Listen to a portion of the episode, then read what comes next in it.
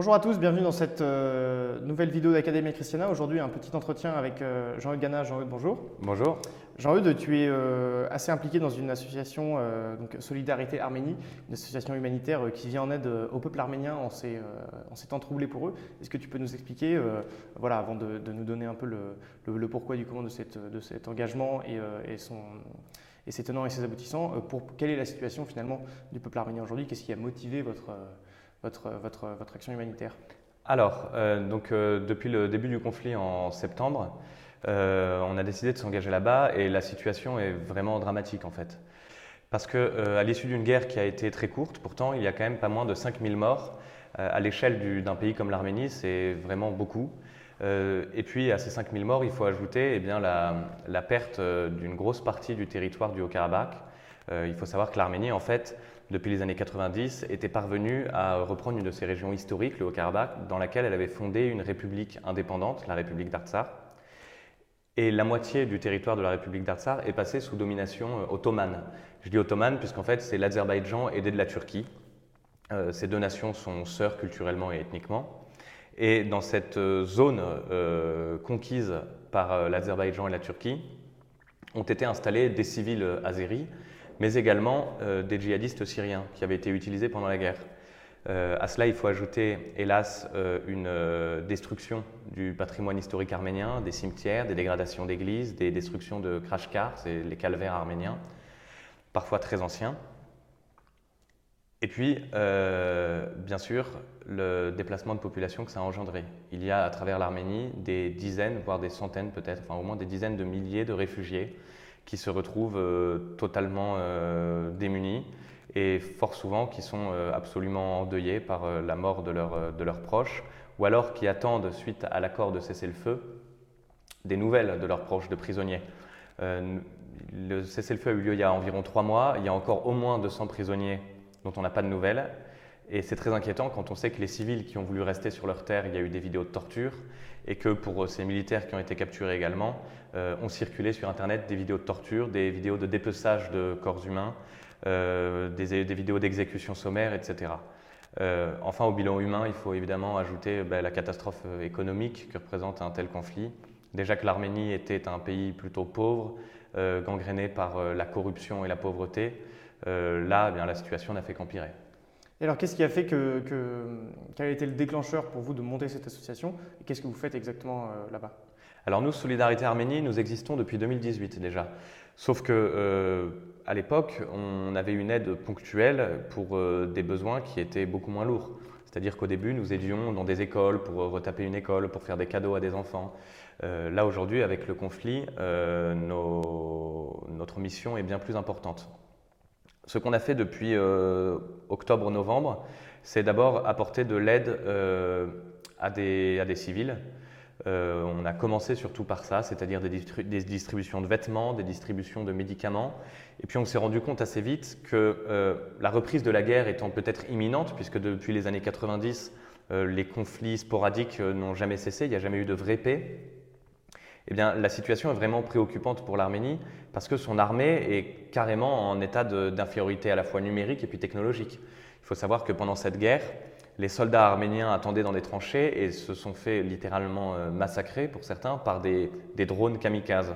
Et ces soldats arméniens qu'on aide, euh, qui sont soit des soldats professionnels, soit des milices de volontaires arméniens, des milices euh, de chrétiens arméniens, se retrouve dans le dénuement le plus total, euh, à loger par euh, moins 10 degrés, euh, à dormir à même le sol, souvent dans des tranchées.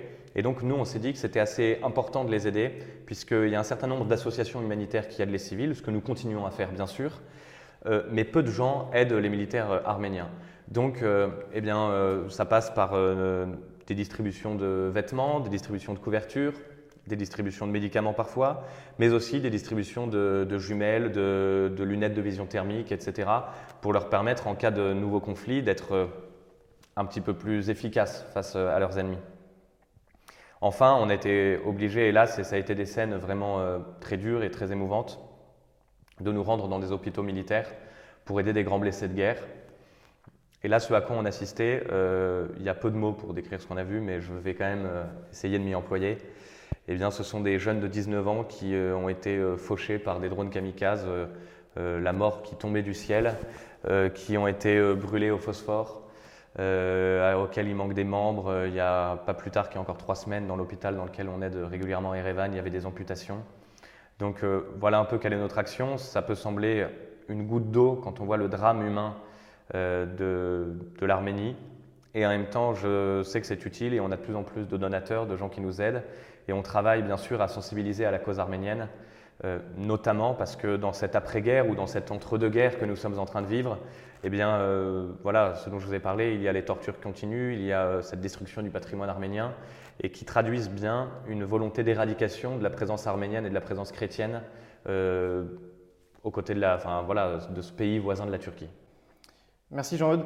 Euh, on sait notamment qu'en France, on a une grande tradition euh, de par le monde, on va dire une grande tradition euh, humanitaire, voilà, après que, qui s'est manifestée sous bien des formes dans l'histoire. Enfin, en tout cas, il y a chez l'homme européen et l'homme français cet esprit d'aller voir de l'autre côté de la colline, d'aller voir d'autres frontières. Est-ce que votre, combat et votre engagement, entre guillemets, aux, portes de l'Europe, mmh. Euh, auprès de ce peuple euh, arménien, de ce peuple chrétien. Euh, vous vous inscrivez voilà, un peu dans cette, dans cette longue tradition française et européenne. Comment, comment vois-tu les choses? Que, dirais-tu peut-être à, un jeune qui veut s'engager pour, pour, aider ce peuple arménien, sachant qu'il y a aussi déjà beaucoup de travail en France pour sauver notre peuple qui ne connaît pas les mêmes déboires, mais enfin, les, mêmes, les, mêmes les mêmes hostilités. voilà. Alors, euh, d'abord, je reviens sur les relations euh, qui sont très anciennes entre la France et l'Arménie, puisque ça date euh, des croisades et qu'il y a même une minorité catholique romaine en Arménie depuis les croisades. cette minorité a été convertie au catholicisme romain par les Francs, tant et si bien que leurs compatriotes les appellent les, Francs. En fait, les catholiques arméniens sont appelés les Francs par leurs compatriotes et le reste de la population, extrêmement, enfin très majoritaire, 95% hein, de la population sinon, et euh, de rite. Enfin, c'est euh, ce qu'on appelle les, Arméniens. C'est des chrétiens arméniens. Ils ont une église euh, qui ne dépend pas des orthodoxes, qui ne dépend pas de Rome, qui est bien à eux. Voilà pour ce qui est de, ces relations avec la France, mais de toute manière, étant donné ne serait-ce que le nombre d'Arméniens qu'il y a en France, etc., et qui nous ont donné parfois de, très grandes personnalités, hein, on peut penser à Charles Aznavour bien sûr, eh bien, les liens sont, très importants. Et il ne faut pas que la France renonce à cette, euh, à cette mission qu'elle a, je crois, et qui est aujourd'hui euh, en train d'être assumée par la Russie, euh, cette mission de protectrice des chrétiens d'Orient. Alors on me rétorquera, bien sûr, on a beaucoup à faire en France, les chrétiens d'Orient pourraient se débrouiller eux-mêmes, et je comprends tout à fait ce point de vue. Cependant, la menace qui pèse en Arménie, elle pèse également aux portes de l'Europe, d'abord en France, où on a une population turque extrêmement importante, qu'on voit régulièrement débouler dans les rues, déambuler dans la rue, et puis débouler aussi d'ailleurs, euh, agresser qui des Arméniens, qui des Français. Et puis ensuite, euh, Erdogan ne cache absolument pas sa volonté euh, expansionniste pour toute l'Europe. Erdogan est l'héritier du rêve ottoman, et il ne faut pas oublier que l'Empire ottoman s'étendait jusqu'à pas très loin de chez nous, la Bulgarie, il n'y a pas si longtemps que ça. Et Erdogan n'a pas du tout renoncé à cela. Il suffit de voir ce qu'il a fait à Lesbos euh, en mars dernier. Il suffit de voir euh, les menaces qu'il n'hésite pas à proférer à l'encontre de l'Union européenne, son, implication dans la politique même française, dans la gestion de l'islam, et puis euh, ses revendications, par exemple, de zones territoriales dans la mer Égée. Donc Erdogan, véritablement, peut-être est-il trop sûr de lui, et en même temps c'est une vraie menace, puisqu'il a véritablement relevé son pays, il a développé son armée, il s'en cache pas, pour lui ça a été un coup d'essai en Arménie, euh, je vous parlais tout à l'heure des drones kamikazes, mais il a également entraîné euh, voilà, euh, des troupes d'élite, il a fait appel à des djihadistes syriens, et il va commencer par l'Arménie. il, ne cache pas sa volonté de rayer l'Arménie de la carte et de l'envahir totalement. D'ailleurs, encore récemment, il rendait hommage aux principaux instigateurs du génocide arménien. Donc cet homme est absolument sans scrupules. Et si un jour il en finit avec l'Arménie, il est évident, et peut-être d'ailleurs qu'il n'attendra pas ce moment-là, qu'il se tournera vers l'Europe. Et il se tourne déjà vers l'Europe depuis de très nombreuses années. Et la population euh, turque qui est en Europe, que ce soit en Allemagne ou dans l'Est de la France et ailleurs, euh, est à 90%, je crois, euh, soutien d'Erdogan.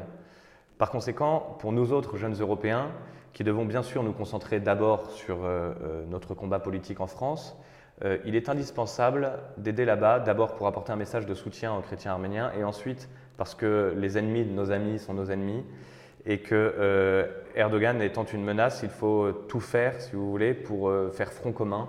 je crois que si demain nous voulons restaurer la chrétienté, ça passera par une solidarité totale avec nos frères arméniens, entre autres. Très bien, merci Jean-Eudes pour ton témoignage. donc peut-être pour nos pour nos euh, spectateurs, euh, pourrais-tu donner quelques liens ou vous soutenir euh? Oui, tout à fait. alors d'abord, on a un site internet www.solidaritéarménie.org, je crois. Bon, si vous tapez Solidarité Arménie, vous tomberez sur notre site internet. On a une page Facebook, on a une page Instagram, mais disons qu'au-delà des réseaux sociaux, nous avons véritablement besoin de votre aide pour aider ces populations qui sont en danger, pour leur apporter un message de soutien et enfin pour les aider matériellement à euh, contenir euh, l'invasion ottomane qui est en cours là-bas et qui pourrait demain déferler sur l'Europe, si tant est qu'on ne considère pas qu'elle est déjà déferlée sur Voilà, donc on, peut vous faire des dons euh, pour vous permettre d'acheter plus de, matériel médical pour les, pour les blessés dans les hôpitaux. Tout à fait. Du matériel entre guillemets technologique de guerre et puis tout, tout ce qui peut aider les familles de civils. Et puis participer aussi en France au réveil des consciences, à à, l'éveil de l'opinion publique, notamment sur les tortures, sur les actes de barbarie, sur cette volonté d'éradiquer le patrimoine chrétien. Euh, vous trouverez sur notre site et sur nos différents réseaux sociaux euh, des pétitions qu'il faut diffuser, dont il faut euh, parler autour de vous, qu'il faut envoyer à vos élus. et qui sont tout aussi utiles que les dons si vous n'avez pas les moyens. Mais bien sûr, le nerf de la guerre, c'est l'argent, donc nous comptons sur votre soutien. Très bien. Merci Jean-Eudes, merci euh, chers spectateurs. Euh, on vous dit à bientôt sur euh, la chaîne d'Académie Christiana pour de nouveaux entretiens et de nouveaux témoignages. À bientôt.